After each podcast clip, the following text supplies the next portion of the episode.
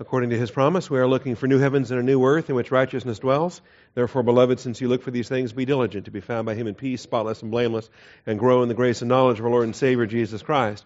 Our growth comes through the Scriptures. Join me once again in the book of Proverbs, this time in Proverbs chapter 6. Our first look at Proverbs chapter 6 this morning. We'll uh, get away from the, uh, the sexual stuff for a while. It'll come back in uh, oh about chapter 24 there's that evil woman again and the smooth tongue of the adulteress. And so uh, 24 down through 35 we'll be back into some of those topics again. But for the first few verses we've got other issues to deal with including finances including bad business arrangements and uh, other practical matters that will derail a believer almost as fast as strange women all right so uh, we got to deal with those as well. Before we get started, let's take a moment for silent prayer. Make sure we are filled with the Spirit, the distractions are set aside. Shall we pray?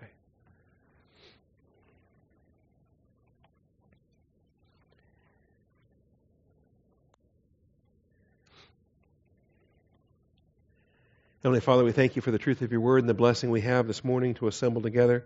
We ask for your hand of blessing upon our time, Father, that you would open the eyes of our understanding shape and direct our thinking, Father. Bless our time in the glorification of your Son, for it is in his name that we pray. Amen. All right, Proverbs chapter 6.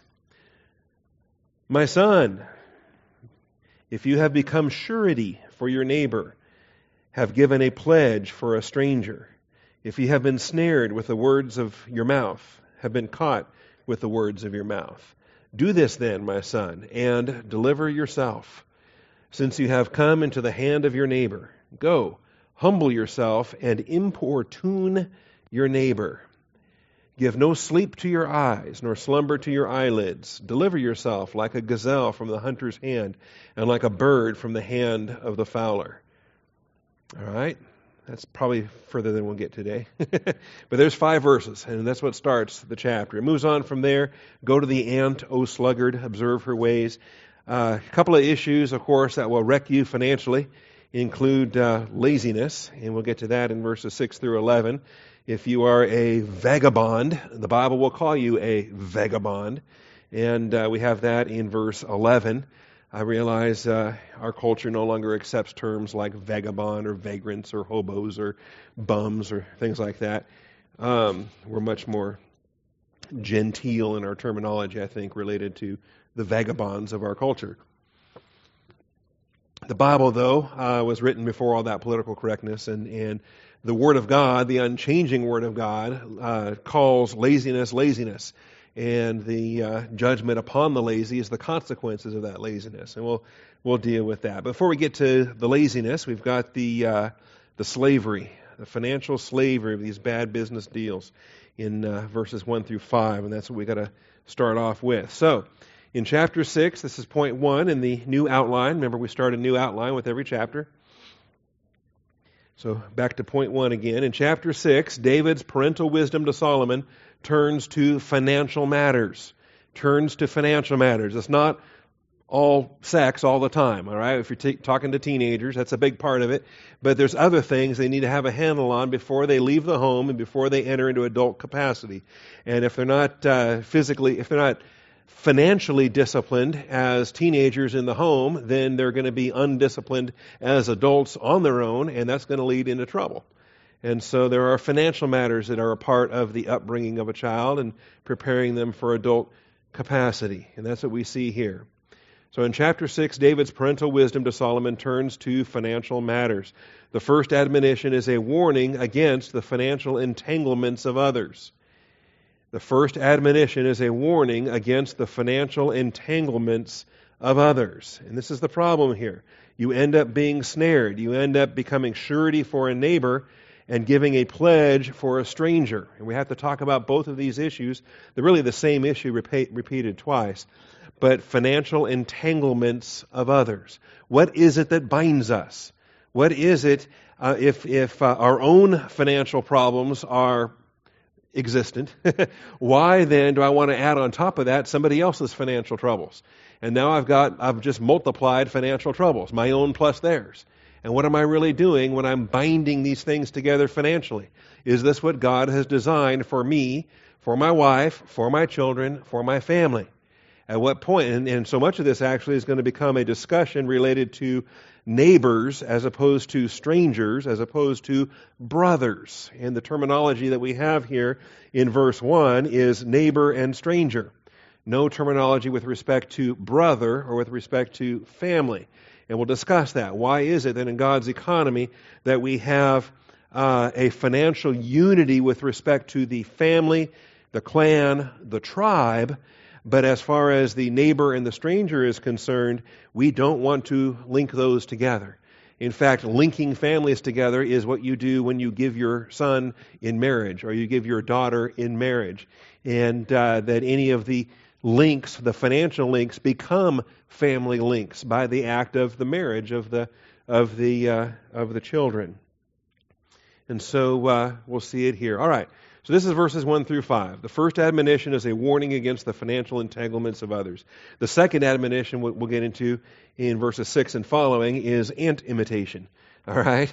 Go to the ant, O sluggard. Observe her ways and be wise. So stop being a slug and become an ant. All right? Get busy with it and uh, don't be a slug. So, uh, ants and slugs coming up. But we got to start with this. First of all, become surety for your neighbor. What does it mean to be surety? And uh, the poetry in these verses, by the way, is parallelism, and it's it's uh, synthetic or what they call um, synonymous parallelism. It's not a contrast in the two halves; it's a repetition in the two halves. And so, the first half of verse one says the same thing that the second half of verse one says. It's just saying it twice to emphasize it and make the point. Sometimes in Hebrew poetry, it's a contrast. Sometimes it's a parallel. Sometimes it's an intensification. And uh, what we have here is in parallel the same thing being said twice. So if you have become surety for your neighbor, or have clapped your hands or sh- shaken hands and given a pledge for a stranger. All right, it's the same thing being said twice. In other words, the neighbor is the stranger. And we'll, we'll prove that. We'll demonstrate that with some of the parallel texts that we're going to look at. Same thing in verse 2. If you have been snared with the words of your mouth, have been caught with the words of your mouth. What's the difference between being snared and being caught? Okay. Well, they're largely synonymous, but they're repeated for emphasis, and I think that it double intensifies it. Um, you're snared and you're caught when it comes down to it. It's a trap, and unless you get out of it, death is the is the consequence, like a bird in a trap. That's why it says here, deliver yourself like a gazelle from the hunter's hand or like a bird from the hand of a fowler. If you're in somebody's hand, that's not a good place to be. They're fixing to kill you to eat you. That's what a hunter does. The, the hunter doesn't have you, the bird in its hand, because he's a, he's a, he's a bird, you know, lover or he, he wants to make you a pet or whatever. He, he, the, the hunter has you in his hands because he's fixing to wring your neck. And, uh, and as soon as you're dead, then he's going to slit your throat and drain your blood and, and start to fillet you and, and cook you. And uh, you don't want to be there. Absolutely don't want to be there. And that's the application. All right. So, surety. Become surety for your neighbor. And I don't know, there is somehow a link between Arabs and surety. And I'm not sure why. All right. But the, uh, the trilateral Ayin, Resh, and Beth, Larav, has about three or four dominant realms in which it can apply. And the Arab, the geographical realm of Arabia, or the uh, the uh, people group that we call Arabs. All right, that's one facet of Arav. There's also uh, a facet of Arav that speaks of evening or, or, sunset. There's an aspect of Arav that speaks of what we're talking today in terms of a pledge or a, uh, a, a duty. So the verb, let's just take the verb, number 6148. It's the verb arav. And I prefer to uh, pronounce it with the ah, ah combination of the vowels. Not everybody does. But the ah, ah. In other words, it's two A's, a long A and a short A. Arav. All right? And you start by closing your throat and choking. Arav. Okay? 6148 with 17 Old Testament uses. And it, uh, it can be used to take on a pledge, to be the pledge, to give a pledge, to offer security. In one way or the other, you are participating in financial debt. You are, you are participating in a financial obligation. The pledge is a promise. The pledge is a commitment. And you're on the hook once you arav yourself. All right? And uh, it's one thing to arav on your own behalf. It's another thing to arav on behalf of your wife, on behalf of your children, um, on behalf of your immediate family. It's, uh, it's an entirely different matter. Okay? We're going to talk about that, the distinctions here. Uh, this, this passage, by the way, is not hostile to credit. It's not hostile to debt. It's not hostile to uh, capitalism. I think it's very much supportive of capitalistic principles, all right, as far as business arrangements are concerned and the structuring of financial obligations is concerned. What it's hostile to is the wrong partners in that debt, the wrong partners in that investment. All right? And so, remember, not all debt is consumer debt. Not all debt is, is uh, the wrong kind of debt. We'll, we'll, probably deal with this, not just in this chapter, but in upcoming chapters. But when you tie your resources down, when you are setting aside funds and now you don't have access to those funds, a lot of times we call that savings. All right? You purchase a, a CD and you've got it locked in for six months or a year or three years or five years or whatever it is. You have set aside funds and you have locked it down. That's arav. Okay, you're committed. You have a, you have uh, taken a pledge or given in pledge, or you have bound yourself financially for a consideration. Okay, and in biblical terms, uh, you are redeeming what God has blessed you with. And Jesus told those men that. Don't just bury it in the sand. At the very least, put it in a bank, get some interest off of it. Make productive use out of the resources God has given you. And that's the fundamental aspect of anything God has given you. So, this uh, Proverbs 6 is not, you, will read it though, you read commentaries and you'll read anti capitalists and socialists and communists and other Bible haters that will try to use passages like this to say, see, uh, capitalism is evil. All right? Not what the passage says. Passage says, don't be unequally yoked. And that's what uh, I think, in harmonious with uh, with 1 Corinthians. All right, so here's our verb, arav, 6148. Now I'm going to start with the Proverbs uses of this, and then we'll back up and get some of the other uh, historical uses of this that uh, should make good sense for us. So starting here is our first use in Proverbs, Proverbs 6.1. Uh, obviously, it is with a do not prohibition. Okay? Um, the fact is, well, we don't have the do not, but if you have, get out of it. That's the point. If you have done this, if you have, stop. Don't do that again. Get out of that. That's the whole issue here.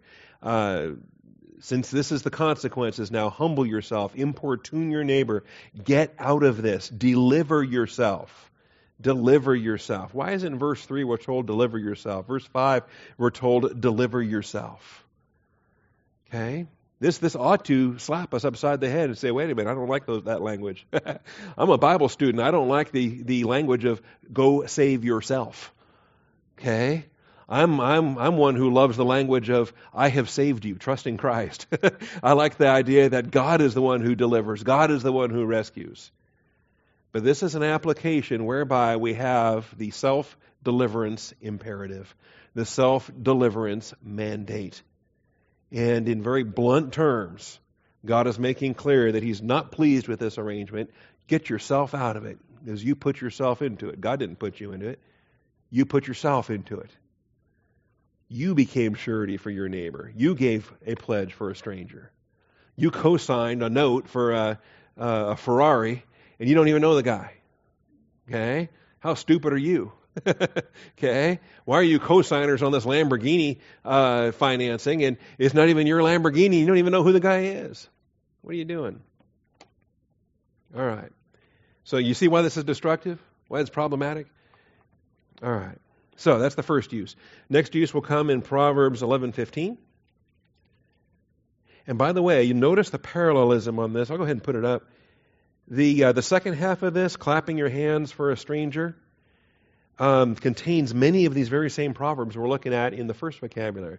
So don't worry about writing it down yet. We'll talk about it next, but I'll just put it up there. The uh, given a pledge is the clasping of the. It's like our handshake. It's the the clapping of the of the not the whole hand. It's not yod for hand, but it's it's the uh, kaf. It's the hollow of the hand. It's the hollow of the foot. It's the hollow of a lot of things.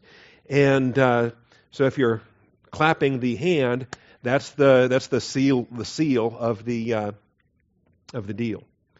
All right. So in Proverbs 11:15 then we have both of these expressions again in parallelism. Proverbs 11:15 He who is guarantor for a stranger will surely suffer for it. You're the guarantor. You're the one that uh, co-signs. You're the one that says, "Hey, if they can't cover it, bring the bill to me. I'll, I, uh, I'm the guarantor." So he who is a guarantor for a stranger will surely suffer for it. But he who hates being a guarantor is secure. Ah, here's a positive application of hate. it's not a hate crime. It's uh, it's a hate uh, recommendation. All right, and you should hate being the guarantor for the wrong object, for the wrong connection, and the wrong business dealings. Okay, and we'll discuss what's the right venue, what's the wrong venue. When should I be under an obligation? Okay, I'll give you a clue. It's when you are anyway. when you are spiritually obligated anyway. Don't sweat the finances, it's the spiritual obligation. And then what comes with that is a financial obligation. But it starts with a spiritual obligation. So there's a clue. All right, and there's a verse that has both the guarantor and guarantor. All right, um, both the uh, arav and the taka with the kaf combination. Um, besides chapter 11, we go next to chapter 17. Trying to see if there's anything else.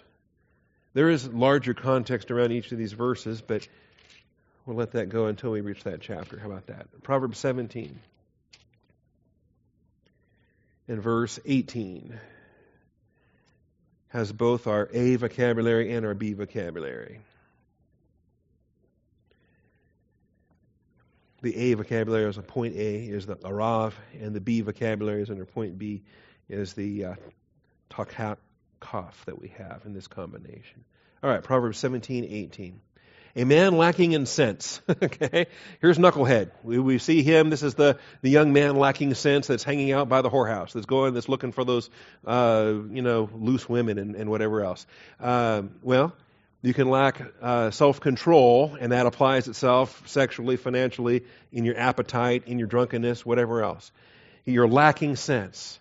And God wants to pound that sense into you. Parents want to pound that sense into you, where you are sober minded and self disciplined and, and uh, so forth. Anyway, if you don't have the financial sense that God gave a billy goat, this is it. Okay? A man lacking sense pledges and becomes guarantor in the presence of his neighbor. Like, were you thinking? Okay. And this is a good passage here, too, because, um, oh, there's so much in this, but this is a passage where we're going to see, we'll be back in this chapter before you know it, because there's a contrast between brothers and neighbors. There's a contrast between brothers and friends. And if you peek to verse 17 of the same chapter, what do we have? A friend loves at all times, and a brother is born for adversity. We have the relationship between a friend and a brother, and then the friend that sticketh closer than a brother that uh, is promised to us as well. So stay tuned as we talk about these issues. All right, chapter uh, 20. I'm sorry?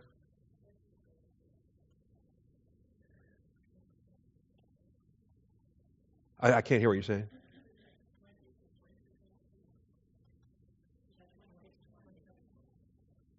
All right, I'm not hearing any of that, so I'm just going to keep teaching. Remember, all the acoustics go that way in this room. All right. Am I confusing everybody? I'm I'm up here somewhere. All right? Okay. See, I shouldn't have done that. I thought it would be helpful if I showed you. Maybe I, I'm not being helpful. But if I showed you that, look, we're looking at Proverbs 6.1 here, and there's Proverbs 6.1 there. Proverbs 11.15 here, there's Proverbs 11.15 there. 17.18. All right. Now, this is one that doesn't have a parallel, but this one does, and that one does not. Okay. Of course, right now, people listening to the MP3 file are totally confused. Yeah, your fault. Should have been in church.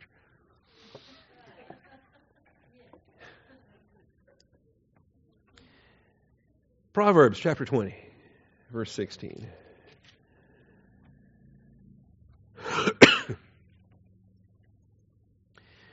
oh, it's a fun chapter. Um, do not love sleep, or you'll become poor. That's verse 13. This will clearly be connected to the sluggard uh, issues that we get into here shortly.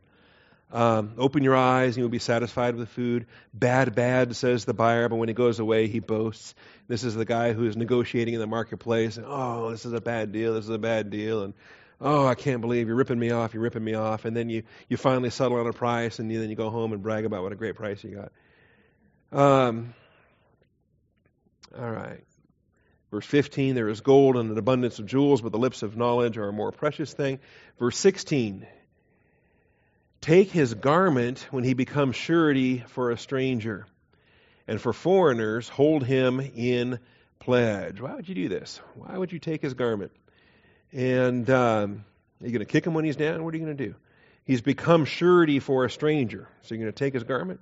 And for foreigners, hold him in pledge. Whose side are you on anyway?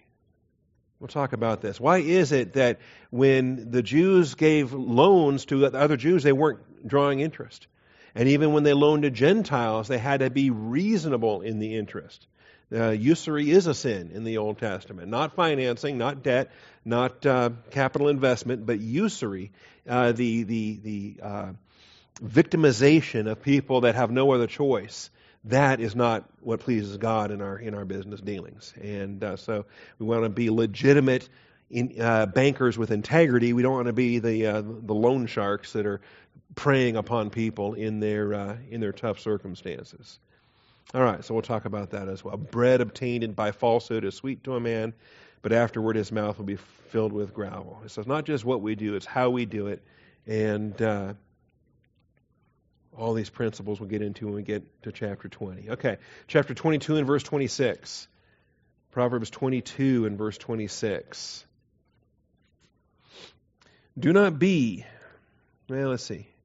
Again, we've got uh, a bad way to live here. Verse 22 says, Do not rob the poor because he is poor, or crush the afflicted at the gate. For the Lord will plead their case and take the life of those who rob them. So if you want to victimize victims and make them even bigger victims, look out. God will defend them, and, and you're putting yourself in a position of judgment.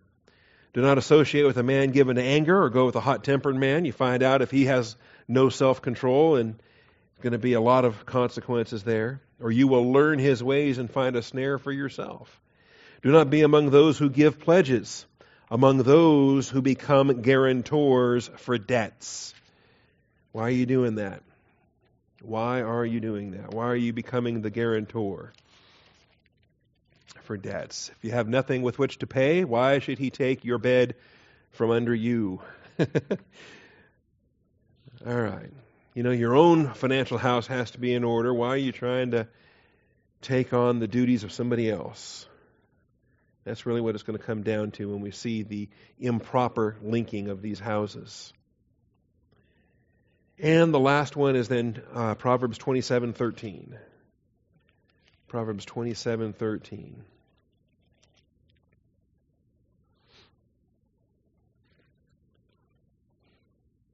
Take his garment when he becomes surety for a stranger, and for an adulterous woman hold him in pledge.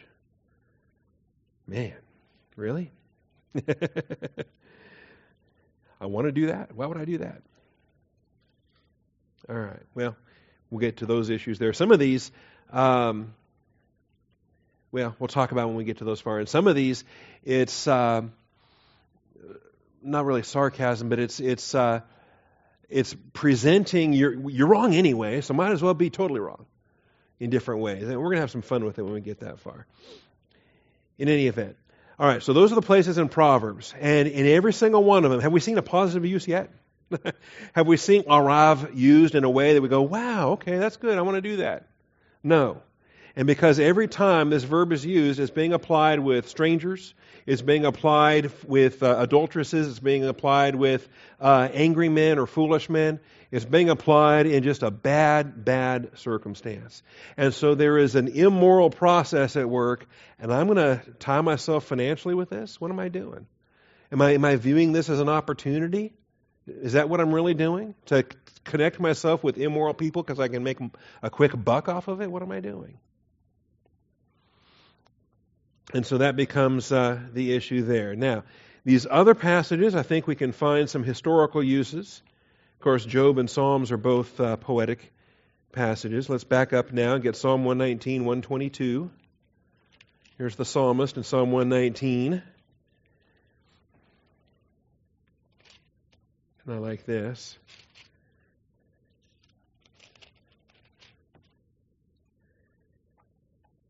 Psalm 119, 122.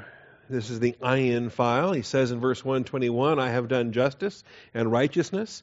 Do not leave me to my oppressors. Be surety for your servant for good. So here's a use of arav where the psalmist is calling upon Yahweh himself to be his guarantor, to be his surety, to be his uh, deposit, as it were. He wants Yahweh to be his for good. Okay? Do not let the arrogant oppress me. And so he uses a banking term, he uses a, a financial term that says, okay, here's the here's the deposit, here's the here's the funds that are in escrow to guarantee something, and uh, he says, as far as I'm concerned, God, you're all the you're all the escrow I ever need. you're all the surety I ever need. You are my surety, and it's a tremendous. I think it's an application of uh, of faith rest beyond anything else. All right, Job 17:3. Continuing to back up, Job 17:3.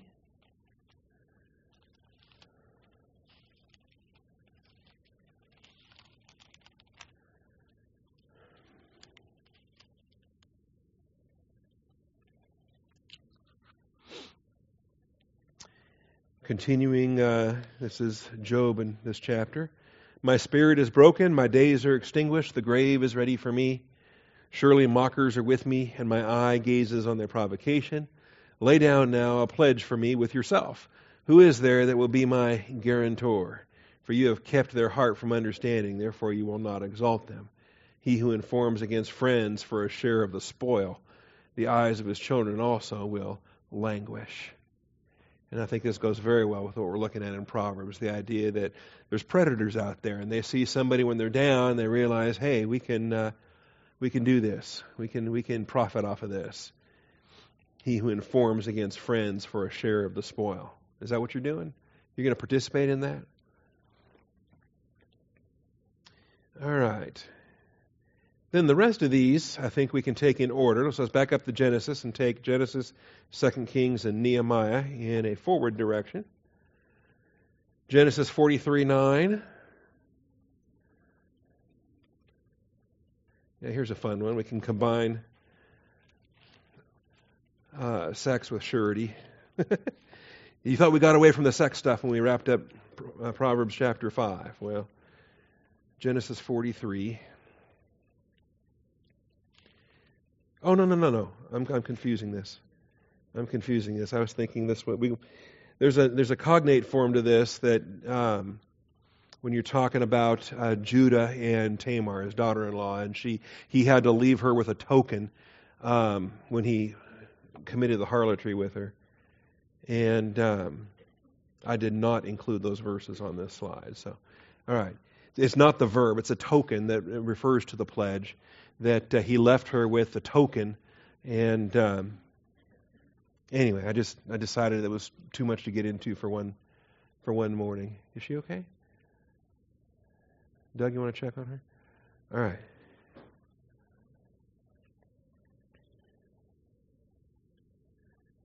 Get concerned. All right.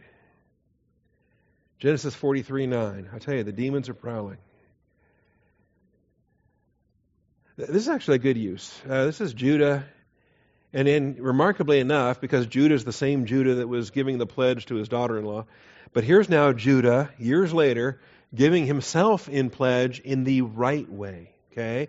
In a, in a favorable way, in a way that's spoken of biblically as appropriate. And um, they know they have to go back to Egypt. They know they have to, uh, if they don't obtain the food that's in Egypt, then they're not going to live. They need that food or they're going to die. The famine is severe through all the land, and the only place with food is Egypt. And the only person that controls the food in Egypt is Joseph. They don't know it's Joseph, but that's that's the reality of this. And so they made one trip already, and now they got to make this other trip. And uh, problem is, is Simeon's being held hostage, and and he's gonna he's gonna lose Benjamin at this point. That's the uh, that's the fear anyway. And so um, Israel here, Jacob says, "No, you are not going to go down. You're not going to take your brother with you." And the the boys are all saying, "We got to take our brother. If we don't take him, then we're not going to get food." and we're not going to get Simeon back. And so, uh, verse 8 Judah said to his father Israel, Send the lad with me. We will arise and go, that we may live and not die, we as well as you and our little ones. Now, the emphasis he's making here is the emphasis on family. I can't stress that enough. Family. We're not talking strangers, we're not talking neighbors, we're talking family. We're talking brothers and wives and children and the, the necessity of the, of the family to support each other. That is a biblical obligation. He says, I myself will be Arav, I myself will be surety for him. You may hold me responsible for him. And the link between surety and responsibility is huge. See, the problem with Arav when it's not appropriate is because there's no legitimate responsibility. Why are you binding yourself when there's no legitimate responsibility? Okay? And in, in so many ways, this is the financial parallel to all the fornication stuff from the previous chapter. Why are you binding yourself when there's no responsibility? All right. So I will be, hold me responsible for him. If I do not bring him back to you and set him before you, then let me bear the blame before you forever. And so he is, he is assuming full charge for this duty. Likewise in chapter 44, one chapter later, same context. And uh, now Judah is speaking to Joseph. Doesn't know it's Joseph yet. And uh, Joseph is now has arranged things to have Benjamin arrested and keep Benjamin in Egypt with him and send the brothers back to Canaan without without Benjamin. And uh, Joseph doesn't know. Joseph doesn't know if, if Jacob's still alive. Joseph, as far as Joseph knows, he's saving Benjamin's life right here. And um, anyway, in the defense, now Judah has to stand and and take the take the responsibility. He has to stand before Joseph and and uh, lay it out there. He's he's fulfilling his vow to his father now, standing before Joseph.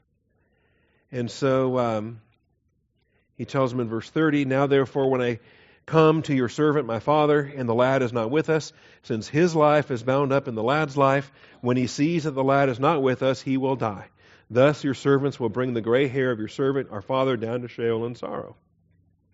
For your servant became surety for the lad to my father, saying, If I do not bring him back to you, then let me bear the blame before my father forever. So he's, he's testifying to Joseph what he had told Jacob. Now, therefore, please let your servant remain instead of the lad, a slave to my Lord. You know what, what this is? Ju- Judah is a type of Christ. Judah is willing to take the penalty of his brother, to take the place of his brother, to identify with his brother. He's doing so as an obligation, he's doing so as a surety, as a debt. Let the lad go up with his brothers. He's willing to be the kinsman redeemer. He's willing to be the, the surety, the guarantor. He's willing to pay the price. on behalf of his brother. And he's doing so in sacrificial love for the sake of his old man, for the sake of, of his uh, father Jacob up there in, uh, in Canaan. And this is the straw that breaks the camel's back. This is, this is the episode now whereby Joseph can't hold it in any longer. He sees the Christ. He sees the, the sacrificial love. He sees the, the redemption. He sees all the grace. He sees in Judah what he never saw in Judah years ago, but he sees it now. So, um, for how shall I go up to my father if the lad is not with me, for fear that I see the evil that would overtake my father? Then Joseph could not control himself before all those who stood by him, and he cried, Have everyone go out from me. So there was no man with him when Joseph made himself known to his brothers. He has a complete spiritual, emotional roller coaster breakdown right here. In, in uh, no wonder he told all the Egyptians to leave the room. okay, the Egyptians don't need to see this. This is between brothers, and that's the point. By the time we work our way through these first five verses of Proverbs chapter six, we're going to be very clear on who's a brother and who's not, on who's a who, who's a neighbor and who's a stranger.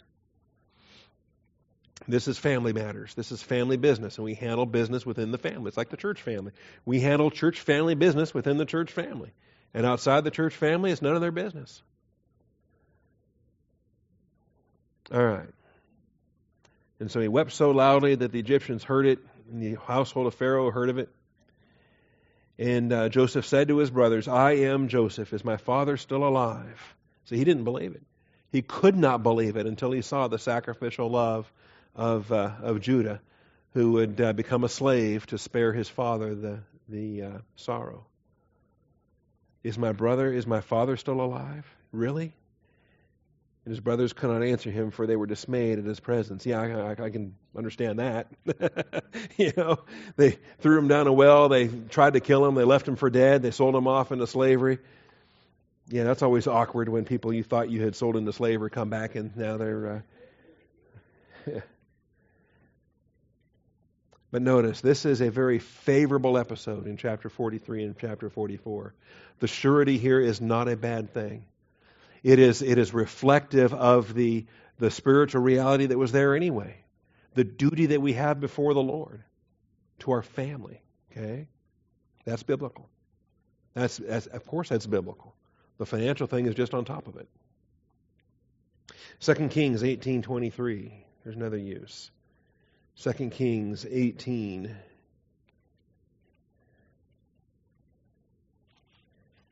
This is one we had recently in the Isaiah series. And uh, I could have added some other references too, because it's uh, the verb is used in Isaiah, it's used in Jeremiah and some of the prophets. But I think out of the 17 Old Testament uses, I ended up giving you 14 of them or 12 of them or something, quite a few. All right, 2 Kings 18 23. This is the taunting. Remember, the general was outside the gates and taunting Hezekiah to surrender. He says, Now therefore, come, make a bargain, make a pledge with my master, the king of Assyria, and I will give you 2,000 horses if you are able on your part to set riders on them. Okay? More bragging, more uh, taunting. Judah can't put 2,000 horsemen on, on that many horses, but, you know, that's uh, kind of the least of Sennacherib's armies. Yeah, I'll give you a small little cavalry contingent here. You got 2,000 riders? okay. Uh, anyway, there's a term. Now, obviously, this is not a positive use. This is a negative use. Why do I want to unequally yoke? Why do I want to bind myself in a treaty with uh, Sennacherib or with uh, the uh, Assyrians. A very negative use. Finally, Nehemiah 5 3. The second shortest man in the Bible, Nehemiah.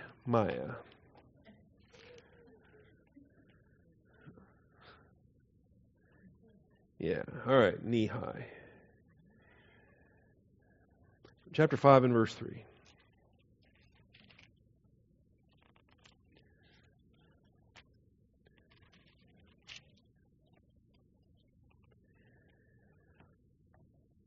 Chapter 5 There was a great outcry of the people and of their wives against the Jewish brothers. For there were those who said, We, our sons and our daughters, are many. Therefore, let us, grant, uh, let us get grain that we may eat and live. There were others who said, We are mortgaging our fields. And the term mortgaging there is our verb today, is our, is our arav terminology. We are binding, we are pledging. Um, in other words, we're putting up our very fields and vineyards and houses as the collateral for um, our, uh, our, our, our grocery bill. Wait a minute, what are we doing? I'm going to sign my house over at HEB just so I can get groceries this week? That's not good. okay? We're mortgaging our fields, our vineyards, and our houses that we might get grain because of the famine. Also, there were those who said, We have borrowed money for the king's tax on our fields and our vineyards. It comes time to pay your tax every year, and now you got to get a you got to get some kind of a loan. You got to, you know, you can't even pay your taxes. So I guess you put your taxes on your credit card or something. If you got to borrow more money to pay pay these taxes, what are we doing? Our flesh is like the flesh of our brothers, our children like their children, yet behold, we are forcing our sons and our daughters to be slaves. What is our, what is our national debt doing in, in the United States of America right now? We're forcing our sons and our grandsons into slavery. They will never pay off $18 trillion, 10 of which just in the last eight years. Behold. All right. So Nehemiah says, I was very angry when I heard their outcry in these words, and I consulted with myself and contended with the nobles. I love that. I consulted with myself and contended with the nobles and the rulers and said to them, You are exacting usury each from his brother. And that violates Mosaic law. That violates God's standard of righteousness. Therefore, I held the great assembly against them, and I said, Anyway, there's a proper application here. We, according to our ability, have redeemed our Jewish brothers who were sold to the nations. Now, would you even sell your brothers that they may be sold to us? Then they were silent and could not find a word to say. You know, what took them to captivity in the first place? Now they're going to come back from captivity and they're going to, anyway, they're going to defy the Lord. And again I said, the thing which you are doing is not good should you not walk in the fear of our God because of the reproach of the nations, our enemies. And likewise, I, my brothers, and my servants are lending them money and grain. Please let us leave off this usury. Give back to them this very day their fields, their vineyards, their olive groves, their houses, also the hundredth part of the money and of the grain, and the new wine, the oil you are exacting from them. In other words, they're going to get it refunded, they're going to get interest, they're going to have penalties. All right. Anyway, there's a lot there in uh, Nehemiah chapter 5. So, this whole concept of surety, mostly it's rebuked in the wisdom literature eh, because it's, it's in the negative uses of arav. They're negative uses of arav, not for the activity itself, but for the partners that you've chosen for that activity. The, the uh, friends or the uh, neighbors or the enemies no place for this binding, no place for these obligations. Family, though, that's another matter. For family, you should. Take, family has to take care of family. All right? That's what we'll see as well. Now, the other term is uh, clapping of the hands. Uh, I don't really mind the translation here in, in Daniel 6 1 uh, as far as taking a pledge, I think is how it's rendered. Given a pledge. Okay, so become surety or given a pledge. Largely, it's a parallel term. It's a parallel expression. It's used in parallel in uh, all those places. We've already seen the verses. Takak is the uh, verb to clap or to slap, and uh, the kaf is the hollow of the hand. And so that's uh, you know when you get that good firm handshake, you've you've actually made a bit of a of a of a seal even when you and you pull it apart. What do you got? Got a bit of a seal that's broken there. Anyway, that's the clapping of the hollow of the hand. And you are sealing the business arrangement with uh, the sealing or clapping of, of the hands. And uh, We've already seen all these passages. Job 17:3, Proverbs 6:1, Proverbs 11:15, 17:18 and 22:26. Every one of those uses matches the larav vocabulary that we've already looked at. All right. Now, thirdly, we have to be careful when we say, well, what's the difference? How come in some cases it's positive, eh, but in most cases it's negative? What's the, what's the difference? Well, the difference is the partnership that you are linking yourself to. So, subpoint C now the dynamic between friends and brothers, and I'm interchanging because the text does, friends with neighbors. Okay? Sometimes the, the, the term is translated friend, sometimes the term is translated neighbor. Okay? Could even be rendered as shepherd. Did you know that?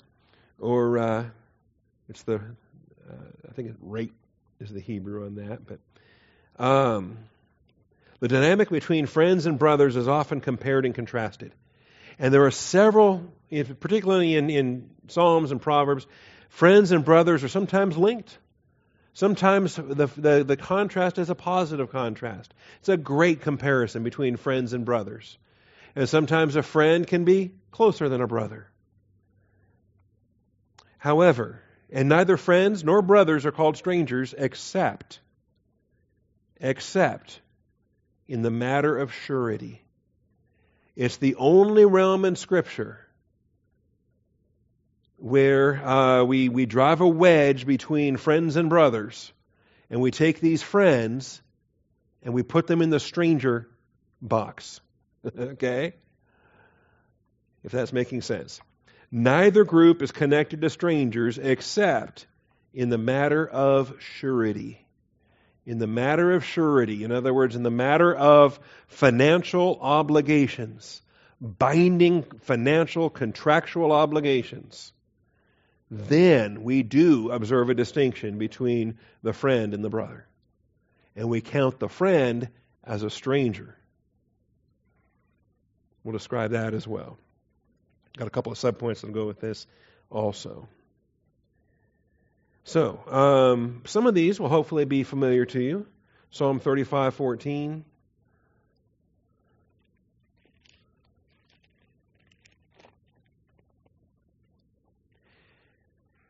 See, we're to love our neighbor, love our neighbor as ourselves, to love. Uh, I mean, we have we are blessed to, to please the Lord and to serve the Lord by how we treat our neighbors in grace, how we treat our neighbors um, in different things.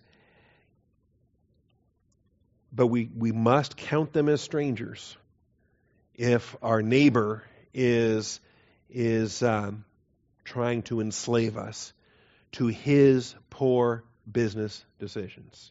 Okay?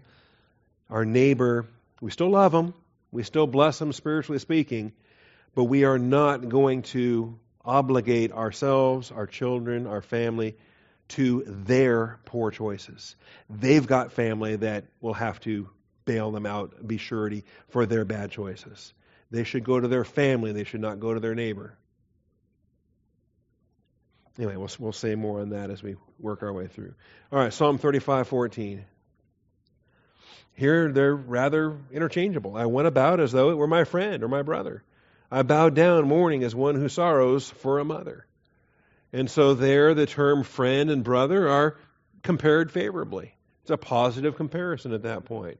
Talking about um, the betrayal, talking about, uh, boy, David was probably the most betrayed person until you get to Christ. Um, and yet he's worshiping, he's celebrating malicious witnesses rise up. They ask me of things I do not know. They repay me evil for good to the bereavement of my soul. But as for me, when they were sick, my clothing was sackcloth. I humbled my soul with fasting. My prayer kept returning to my bosom. So he doesn't return the evil for evil. He loved them, prayed for them, interceded for them, even though they were malicious towards him. I went about as though it were my friend or brother. Wow. Talk about unconditional love. I bowed down mourning as one who sorrows for a mother. But at my stumbling, they rejoiced and gathered themselves together. You know, that's the difference. David is a man of grace and is a man of love. He saw the hardship they were going through and he grieved for them. He prayed for them. They saw his hard luck and threw a party.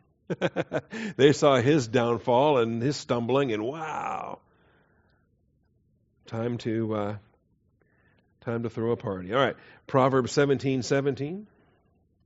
Friends and brothers, we already peeked at this one, remember, because we were in Proverbs seventeen eighteen. A friend loves at all times, and a brother is born for adversity. If you're going through a tough time in life, sure, you want your friends around, you want your brothers around.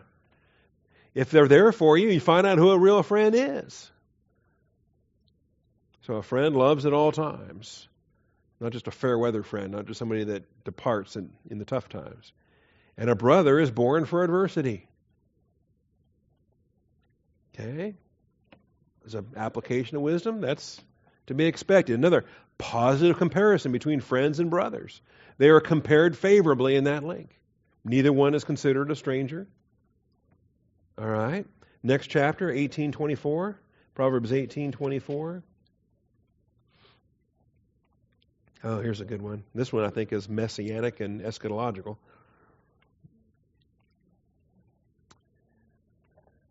A man of too many friends comes to ruin. but there is a friend who sticks closer than a brother. Okay?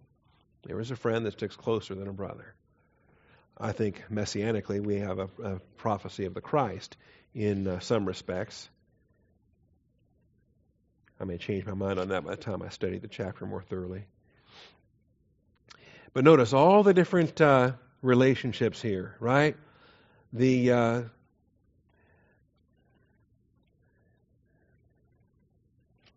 let's see, verse 19: A brother offended is harder to be won than a strong city. Contentions are like the bars of a citadel. Um, he who finds a wife finds a good thing and obtains favor from the Lord in verse 22. The poor man utters supplications, but the rich man utters answers roughly. A man of too many friends comes to ruin, but there is a friend who sticks closer to a brother. All right, more on that. Chapter uh, 27 and verse 10.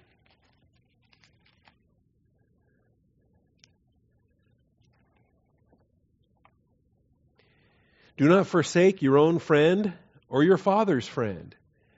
Now, why is your father's friend important to you?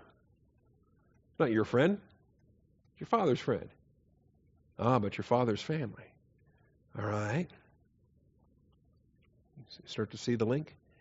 Do not go to your brother's house in the day of your calamity. Better is a neighbor who is near than a brother far away. And we'll have to work on that when we get to chapter 27. Um, what if the, the distance is too far and the, the neighbor is, uh, is there? Anyway, we'll talk about that as well. So we have a dynamic between friends and brothers. Oftentimes they're interchangeable. Oftentimes they're, they're both positive. Nothing negative about either one. Neither one would be considered a stranger. All right? And they may be available for help. But in Proverbs 6, we're told that the, the uh, friend, that is the neighbor, is linked to the stranger for the matter of surety. Okay? Now, I can help my brother, I can help my neighbor, but I'm not going to put myself under a binding enslavement to help my neighbor. Do you see the difference? Help? Sure. Binding enslavement? No. That's the difference. In the matter of surety, the uh, neighbor is a stranger. See, surety may not be given for a friend or a neighbor. Surety may, that's some point one, Proverbs 6 1. Surety may not be given for a friend. I'll help them.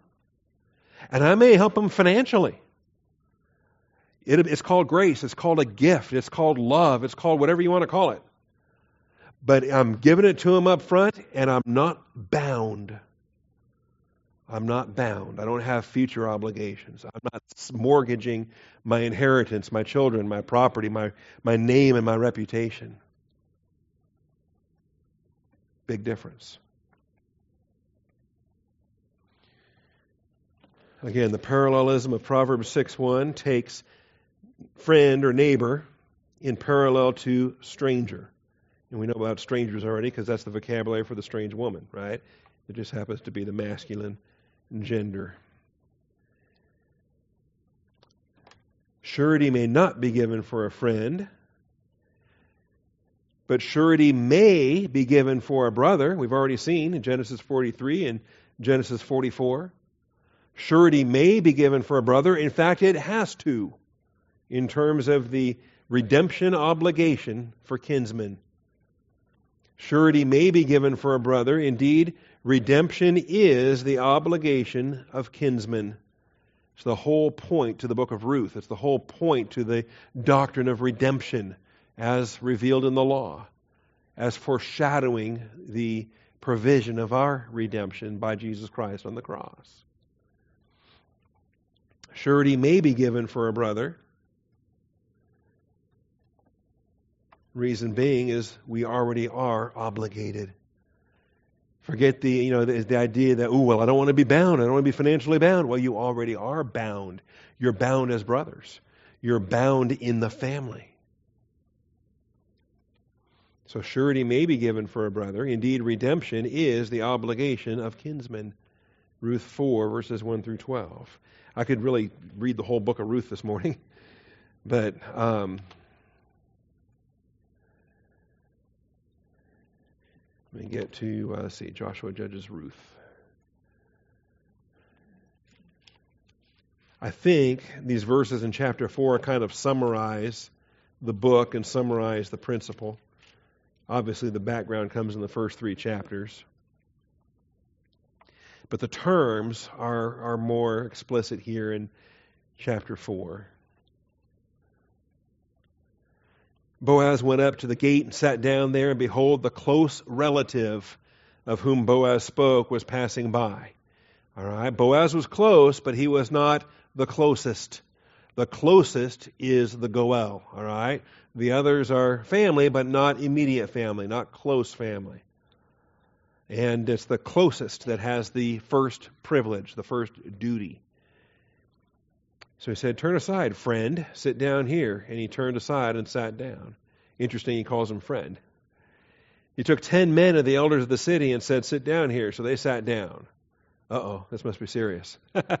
yep, this is, this is a uh, family business, but it's also a public business. It's being done in the, we would say, the courts of the day, that is the city gates. And uh, so he said to the closest relative, to the kinsman redeemer, to the Goel, Naomi, who has come back from the land of Moab, has to sell the piece of land which belonged to our brother Elimelech. In other words, here's a duty, it's binding, there's a debt.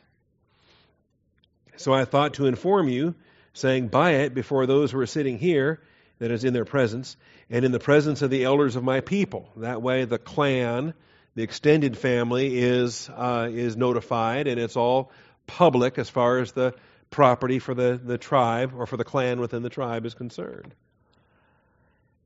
Uh, but if you will not redeem it, if you will redeem it, redeem it. But if not, tell me that I may know, for there is no one but you to redeem it, and I am after you. And so everything being done properly, Boaz is not the closest. If he steps in here and tries to redeem it, he's stealing. He's stealing from this guy. This is the guy with the privilege and the duty to redeem the, uh, the mortgaged property. And so Knucklehead says, I will redeem it. Okay? I don't know that's his name, but that's what I call him. Because this is the chump who could have been Ruth's husband. All right? And who uh, passed on uh, a godly woman like this. All right. Then Boaz said, On the day you buy the field, uh, so he says, I'll do it until he finds out about uh, Naomi and Ruth here. On the day you buy the field from the hand of Naomi, you must also acquire Ruth the Moabitess. See, uh, Naomi's old enough and not a problem, and but Ruth, ooh, wait a minute, she's too young, and and I'm going to have to have babies here, and that's, ooh. See, you also acquire Ruth the Moabitess, the widow of the deceased, in order to raise up the name of the deceased on his inheritance. Guess what, buddy? You're not adding to your property here. You're a caretaker now for Elimelech and his property. All right. And uh, so the closest relative, the Goel, said, I cannot redeem it for myself. And I think it's a lie. I think it's, I will not redeem it for myself. But he says, I cannot redeem it for myself because I would jeopardize my own inheritance. Okay? Now here's the thing. If you are becoming surety for someone, your stuff's in jeopardy. Yeah. That's that's what it is. Of course your stuff's in jeopardy. You're becoming surety for them. Yes. You're bound. You may get hurt. The point is, are you willing to get hurt? For family, if you get hurt, you get hurt. See, for family, you're already bound. You're bound spiritually. You're bound in a family, uh, in the family design. Okay? I'm out of time. We'll pick up on this next week because I, I want to kind of discuss laws of divine establishment, why God created volition, why He created marriage, why He created family, why He created nations, okay? And when you start to talk about the, the society at large, you've gone beyond the realm of family now into the public life of politics, the public life of, of uh, society, and there's things that you don't go there with, things that stay in the family. All right. Father, thank you for this day, for this hour, for the uh, health and strength to uh, to complete this class.